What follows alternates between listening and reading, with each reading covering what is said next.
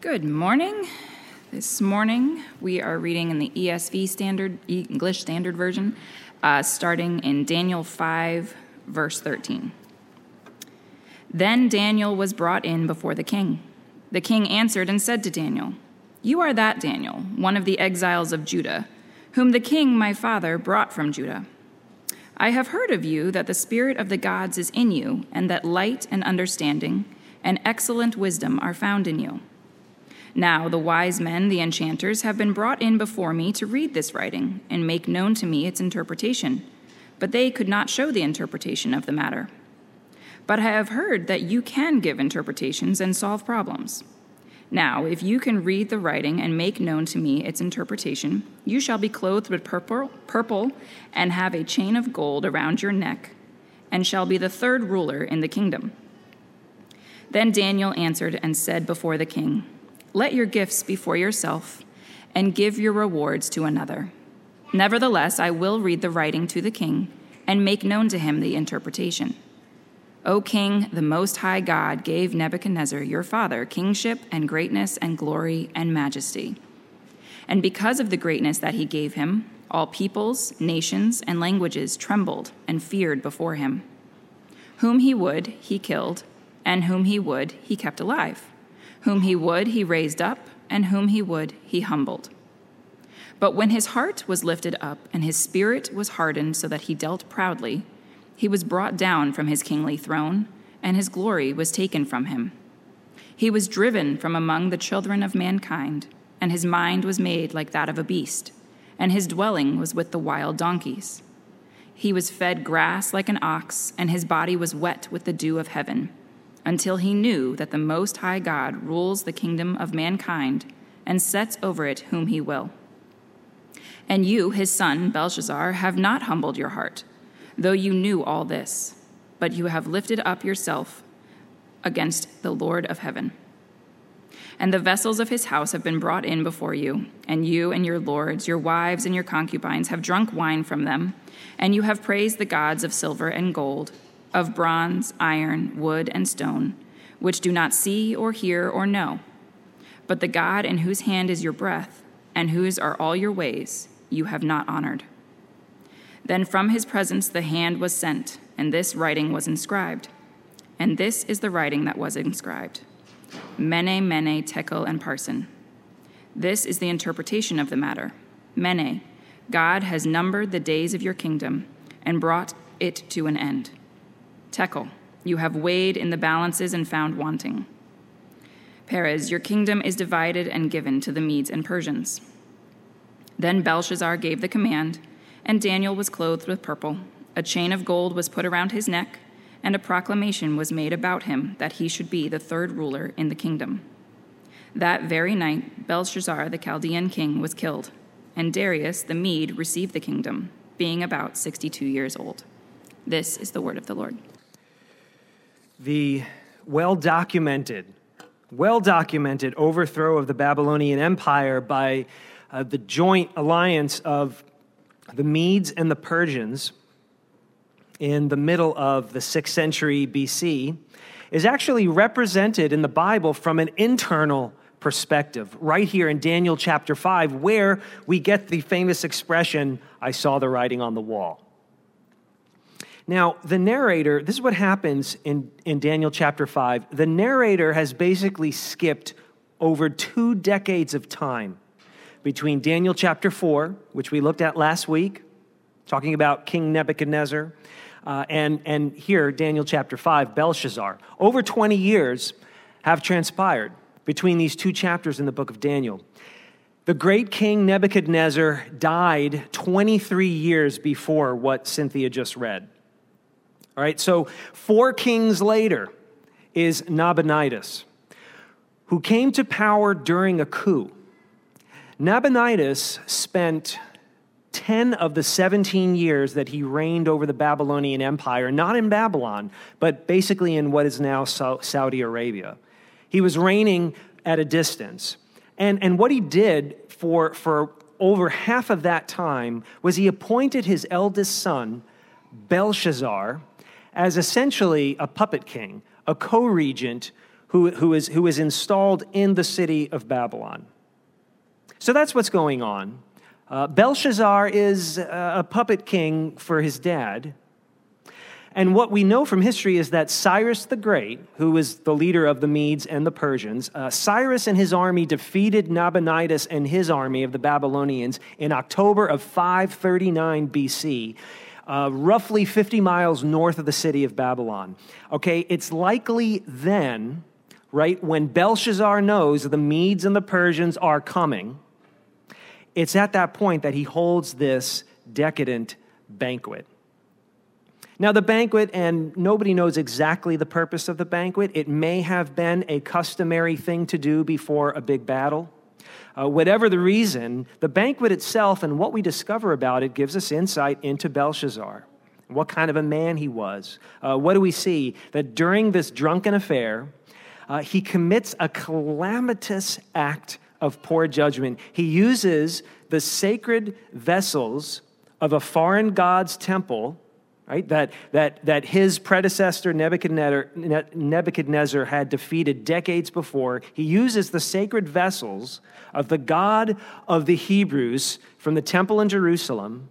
He uses these vessels as drinking mugs, basically. This would be like stealing the Stanley Cup and using it for a keg party. It'd be like stealing the Stanley Cup from the Canadians and coming down here and drinking with the Stanley Cup. Even the Babylonians understood that this was a really inappropriate thing to do. And so this miraculous hand appears, leaving Belshazzar basically in a puddle of his own liquid and leaving an inscription on the wall in the palace. Now, the inscription we know everybody saw, and it was ultimately a warning from the Most High God that Belshazzar's time was up, that Babylon's time as a world power was up. Now, if you've been following me through the book of Daniel in the last several weeks, we're seeing in this amazing book of the Bible how people of faith in the God of the Bible can flourish in challenging environments when those around you, when the culture around you is not sympathetic to your faith, to your worldview that Scripture gives you.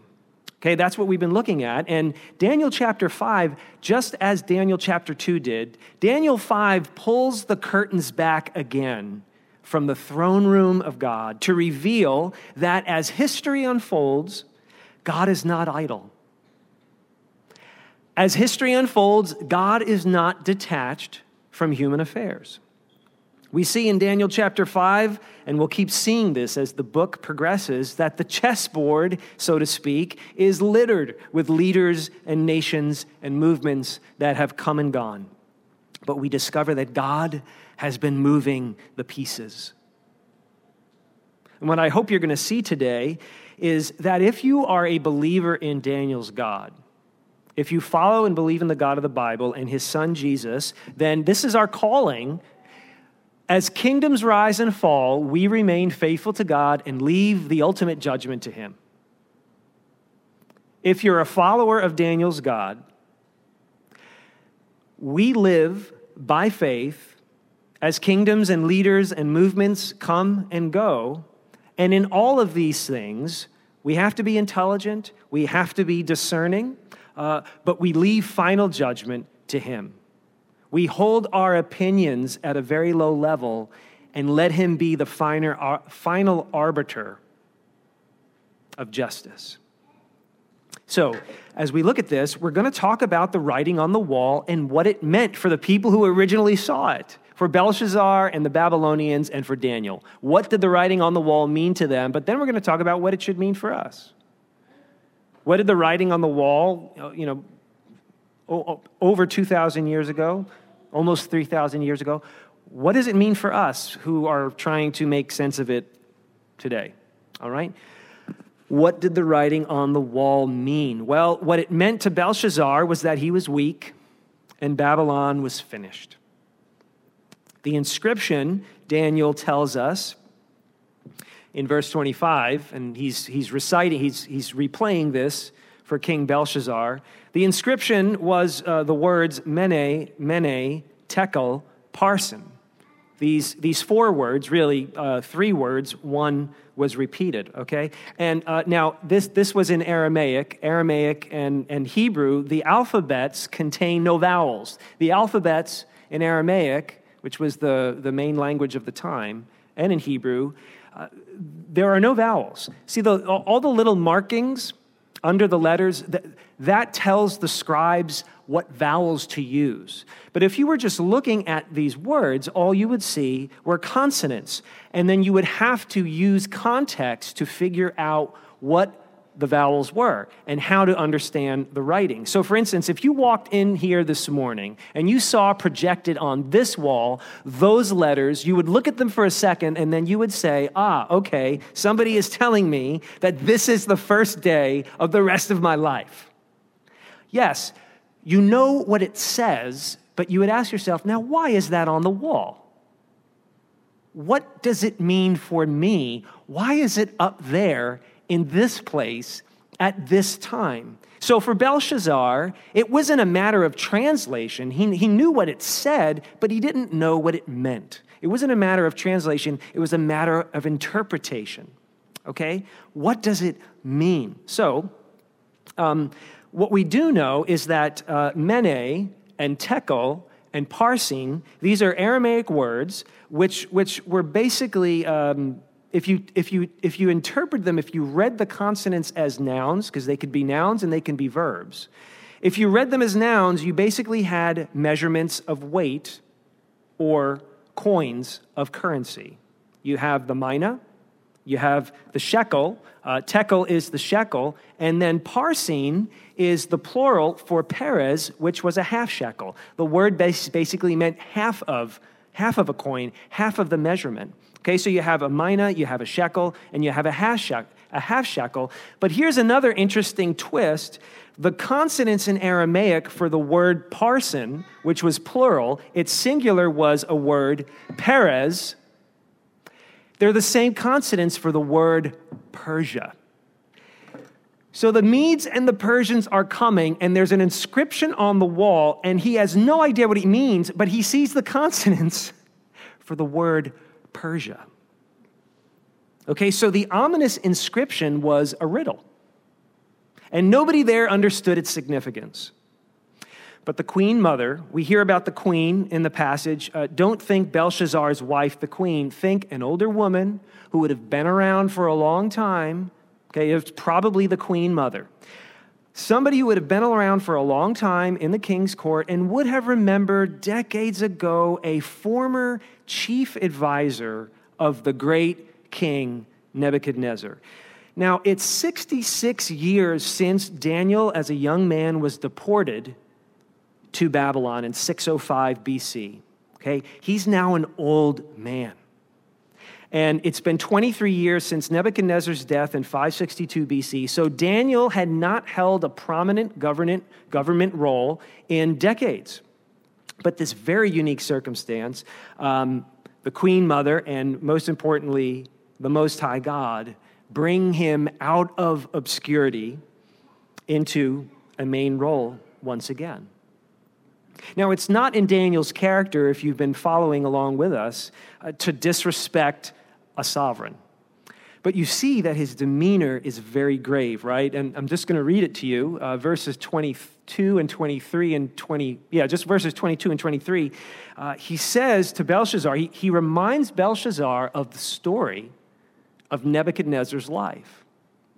And how Nebuchadnezzar was great and knew he was great, and because of his pride, God humbled him and when he was willing to say, Uncle, Uncle, Uncle, I, I admit I'm, I'm a proud son of a gun, uh, God restored his sanity and restored him to his throne. So Daniel recounts all of that for Belshazzar. And then he says, And you, his son, think, um, not necessarily biological son, think, uh, think uh, what's the word? Not, not predecessor. Uh, successor, there it is. Think successor. And you, his son, Belshazzar, have not humbled your heart though you knew all of this. See, he's saying, you know about Nebuchadnezzar's history, you know about his life, and you know about his legacy and what happened to him, right? Though you knew all of this, but you have lifted up yourself against the Lord of heaven, right? And he said, You took the vessels and you drank with them. This is, this is the true God, and you've, you've, you've toasted with his sacred equipment, gods of wood and stone and iron and bronze, right? He says, which do not see or hear or know, but the God in whose hand is your breath and whose are all your ways, you have not honored. Daniel was telling Belshazzar that he had not learned Nebuchadnezzar's lesson. Unlike the great king of old, Belshazzar had not humbled himself. And so now Daniel interprets the frightening riddle not with nouns, with verbs. He looks at the consonants on the wall in Aramaic and he doesn't interpret them as nouns, but he interprets the words in their verb forms. You know, some English words are that way. The, the, the Brits have pound. It, it, pound can mean a, money, uh, a measurement of money, but it could also mean a measurement of weight. Uh, so he, he interprets the saying verbally, and, and what does he say? Well, Mene, God has numbered the days of your kingdom and brought it to an end. Tekel, you have been weighed in the balances and found wanting. Peres, which is the singular for parsin, your kingdom is divided, literally cut in half. Your kingdom is divided and given to the Medes and the Persians. So, by using the verbal forms of the words on the wall, representing weight measurements, he's basically saying to Belshazzar, You've been weighed. You've been assessed and found to be insufficient. You're a lightweight. And it wasn't because of his lack of ability, it was because of his lack of integrity, his lack of character. That is why God was weighing him and finding him insufficient. And so, you know, there, there were economic and political and and cultural reasons for why the Medes and the Persians overthrew the great Babylonians. But what we see here in the Bible is that there was also a moral explanation to it that was hidden, except for this time when God revealed it. There was a moral reason for why Persia conquered Babylon. But the writing on the wall meant to Daniel and to the exiles from Judah something I think, very comforting for them. That regardless of how bleak times may seem, how arrogant and irresponsible those who are powerful and influential and wealthy may be, God does intervene in human affairs to remove and install leaders and governments and systems and economies. We're given in Daniel chapter 5 an extremely rare gift insight. The gift of insight by what? By divine revelation into the downfall and removal of a leader who had become too reckless and an empire that had reached the limit of its capacity to govern well. Now, mostly, we don't have that kind of insight from the throne room of God, do we? We have the history books, we have archaeology, we have the newspapers, we have our senses, we have our collective and individual and, and ethnic and familial memories, but, but 99.9% out of the time, we do not have God's perspective on why history unfolds as it does, do we? So the writing on the wall for you and for me means that we trust that God's will is always at work, even though we don't know what it is. As Daniel said in Daniel chapter 2, when God answered his prayer to help him interpret Nebuchadnezzar's first amazing dream, he changes times and seasons. God removes kings and sets up kings. But listen to this. Um, you realize that for Daniel and the exiles from Judah, the incoming king and uh, empire was no more a God worshiper than the outgoing one, right? Now, it's true that the Persian Empire had a better, had for the Jews, a better foreign policy for conquered peoples. You read Ezra and Nehemiah in the Old Testament, and you just look into the history, history books, the, the Medes and the Persians had a better way of dealing with conquered peoples and provinces and nations. And that proved to be better for the Jews, and yet the Jews nonetheless would remain for centuries a subjugated people. Whether under Babylon or under Persia, they were still a subjugated people. And so the takeaway for us, I think, from this is that we, we have the calling and the responsibility as Christians. And listen to this if you're not a Christian, this is very important. Um, we have the responsibility to discern what governments are doing and what leaders are doing and how people are acting who are in power and who are influential. We, we have the calling to discern, and what I mean is evaluate, all right? To evaluate well and responsibly and honestly to discern all of this stuff, but leave the ultimate judgment to God. On their record, on their performance, on what they're doing. We need to discern intelligently and carefully and graciously, but we leave the ultimate judging of these people and these systems, we leave it to God. Just because God removes one leader or administration or one type of economy for another, it does not imply that he is more pleased with the new one than he was with the old one. Of course, we have to use discernment. We have to discern between right and wrong in our society and in the world today. We must discern between good and evil, and we must discern between what is wise and what is foolish. There are absolutes. And such discernment is why institutions like slavery and segregation were brought to an end, because good people have used good discernment in the world. Such reasons are why corrupt leaders in government, in education, in public works, in religion have been deposed, because people are using good discernment. But listen, when Christians in an undiscerning way, enter into the polarized debates around us in our society taking place right now, right? When Christians, in an undiscerning way, enter into those debates, right? Uh, trying to a- answer and argue over questions of which leader or which political party or which type of economy is more Christian, we forget that we're comparing different versions of the same problem whether it's the Babylonians or the Persians, right? And then fill in the blank with today's issues. Uh, these are systems that do not honor God and are dedicated to maintaining their own power and influence. That's their objective. And we need to be discerning of that as well. As God's exiles, right, who live in a world that is not our home, we have to discern these things without, without pronouncing final judgment on them because history is still unfolding. We don't know what's going to happen in a year, we don't know what's going to happen in a century. As God's exiles in a world not our own, we discern without judging.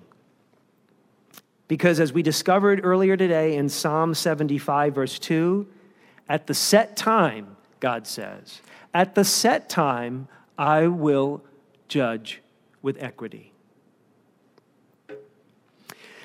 Now, why am I pressing on this point? Because you've heard me talk about it before. Why reserve judgment, right? Why reserve the final opinion and position on all of these issues? Because we can't read the writing on the wall. It's a great expression, but the reality is that we can't read the writing on the wall. We don't have the writing on the wall. You know how rare, even in biblical history, it was for that to take place in front of Belshazzar and the party, and for Daniel to come in, and by divine revelation, Daniel is able to explain the meaning of what miraculously appeared on the wall there? You know how absolutely rare that is? You and I don't have the writing on the wall to read. It's not there. I've heard leaders, I've heard religious leaders say things like, well, this storm came, this earthquake came, these fires uh, out west are coming uh, because of this type of sin in our society. Or, or you know, the election results, uh, they represent God's displeasure for, and then fill in the blank. That is using the same false assumptions as the disciples when they said to Jesus in John chapter 9, Lord, Rabbi, who sinned? When they saw the blind man who was blind from birth, they said, Lord, who sinned, him or his parents, that he was born blind? And Jesus said, Well, neither. It wasn't his sin and wasn't his parents' sins. Jesus said, This is why he was born blind, that the works of God might be displayed in him. Now, we can't get into that passage in a whole lot of detail, but what Jesus was saying there was guys, you're asking the wrong questions based on false assumptions. You see, that's what legalism does to us.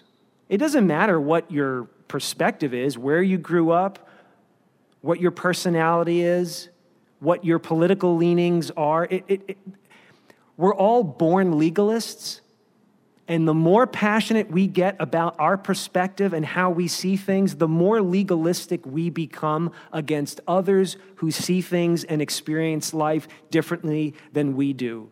We will always veer towards legalism once we've established what we think is the correct way to look at things. Right? You don't like the results and you want to judge somebody. Rather, rather, than being superstitious and being legalistic, Jesus is saying you, you need a different set of assumptions to start asking the right questions. And here's the right question to ask. Regardless of why something happened, and we don't know why it happened almost all the time, ask the question how might we glorify God in this moment? That's Daniel's witness. I don't know why I'm living here. I don't know why I'm going through this, but I am. How can I glorify God in this moment? And we're going to see in Daniel's in Daniel chapters 7 through 12 in the coming weeks, we're going to see that Daniel was not idle during those decades of obscurity after the death of Nebuchadnezzar, when he wasn't such a well known chief advisor. He may have been unknown for a while, but he wasn't idle. And the writing on the wall also means for us that God was not idle, that God is never idle through our struggles. Whether your personal struggles or the struggles of a people or the struggles of a nation or the struggles of the true church. God has never been and never will be idle. All of history, from Babylon to Persia, from Britain to America, from one uh, administration in America to the next administration, from, from um, one government that is socialist or totalitarian, another government that is uh, a republic or a, de- a democracy or capitalistic, whatever. From one thing to the next, what we find, what we find throughout human history is that God has always been working with purpose.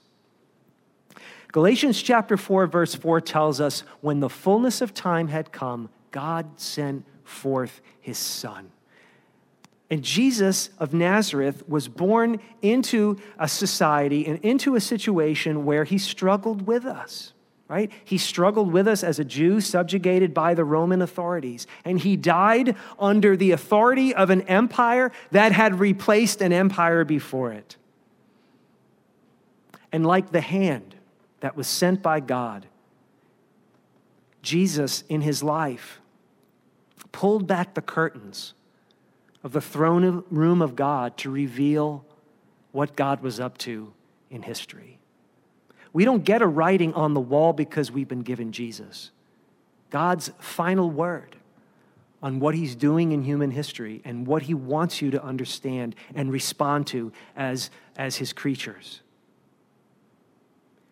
Right before Jesus was executed, when he stood before the Roman governor Pilate, who had the legal and political authority to spare him or to execute him, he said to Pilate, who was trying to figure out, Are you a king or not? And what, what, what's your deal? Pilate could not figure this guy out. And Jesus said to Pilate, For this purpose I was born. Here's where the curtains in the throne, on, on the throne room, room of God are pulled back. Jesus said to Pontius Pilate, For this purpose I was born, and for this purpose I have come into the world to bear witness to the truth.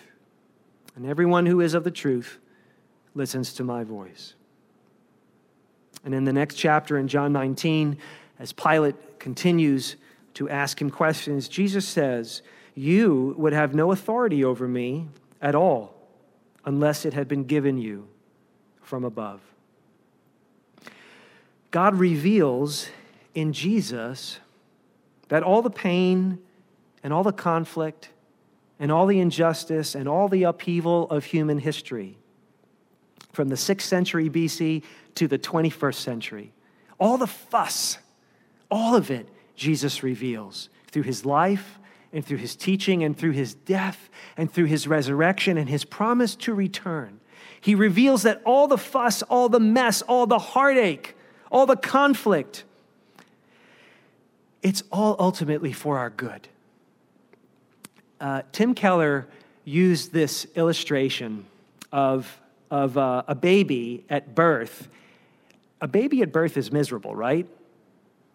The, the, a, a baby at birth is what? Think about it naked and cold and bloody and pasty, and in the old days, hung upside down by their ankles and spanked, and now they're poked and prodded and, and rubbed and under a light. And, and uh, it's absolutely horrible for the baby. The baby's screaming, the baby's hungry, the baby wants to be warm. The baby can't figure out what is going on and has no idea that everything, everything happening around it is for its good that everyone bustling around it and moving around it and doing all these things is, are all acting for the baby that has no idea what's going on and is absolutely irate that it's going on. And your lack of understanding, when you look at what's happening in the world and what has been happening in the world for thousands of years or yesterday, or look at what's happening in your life, right? A lack of understanding does not imply a lack of meaning. Most of the time, we cannot answer the question why. But that does not imply that there is not a purpose. God is always at work. And that is why so often people don't like pat answers when they're struggling and you say to them, oh, well, you know, the Bible says, and, and, and you know, all th- God, and they go, don't stop preaching at me. You know why they say stop preaching at me? Because they know you don't know why they're going through what they're going through at the moment. That's why we have to be discerning. We don't know why they're going through what they're going through. But we know there's a reason. We know there's a purpose. And ultimately, Jesus revealed that purpose. For God so loved the world, we sang, that he gave his only Son, that whosoever believes in him shall not perish, but have everlasting life. For God did not send his Son into the world to condemn the world, but through him to save the world. As kingdoms rise and kingdoms fall, as movements replace one another, as economies and economic and monetary systems ebb and flow, as, as migration movements and refugee movements, as we'll see next week, come and go throughout history. The believer of the God in the Bible is called to remain faithful to Him and to leave the judging to Him. Discern. Discern without judging. God will give the final judgment on things.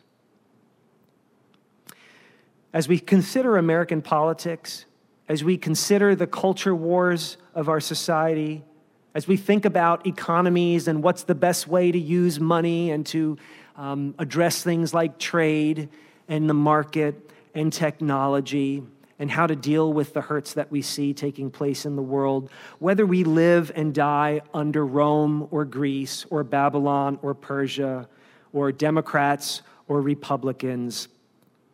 From Daniel's perspective, we're Christ's exiles. Whoever we live and die under, we're God's exiles. Why? So that the works of God might be displayed in us. When you're frustrated that you don't know why, trust that God knows exactly what He's doing and be faithful. As our sister said earlier today, you know He told you, love Him with all your heart, soul, mind, and strength. Love everybody else as you love yourself. That includes your enemies. Your enemies are your neighbors too. That's our calling, and that is the word of God from Daniel chapter 5. Let's pray. Uh, Father, we confess that we want you to uh, write constantly on the walls of our lives inscriptions that tell us exactly what you're doing and why people come and go and why movements come and go and why people suffer the way they do and why we've had to endure what we've had to endure. Father, we confess that you are not enough for us, that your word is not enough, that your son is not enough for us. We always want to know why. Father, give us the kind of faith that we see maturing in Daniel in his old age. Give us the kind of faith that we see in the early church as they trusted in their risen Savior, uh, although life was very hard for them and they had very, very few privileges and liberties. Father, help us with the privileges and the liberties that we have to do good, to love one another and to love our neighbors, that the works of God might be displayed in us. And Father, help us by your grace to guard against legalism. Help us um, to be open minded, confident in your word, and in very little else. Help us to discern without being judgmental. In the name of Jesus, our, our, our Savior, um, amen.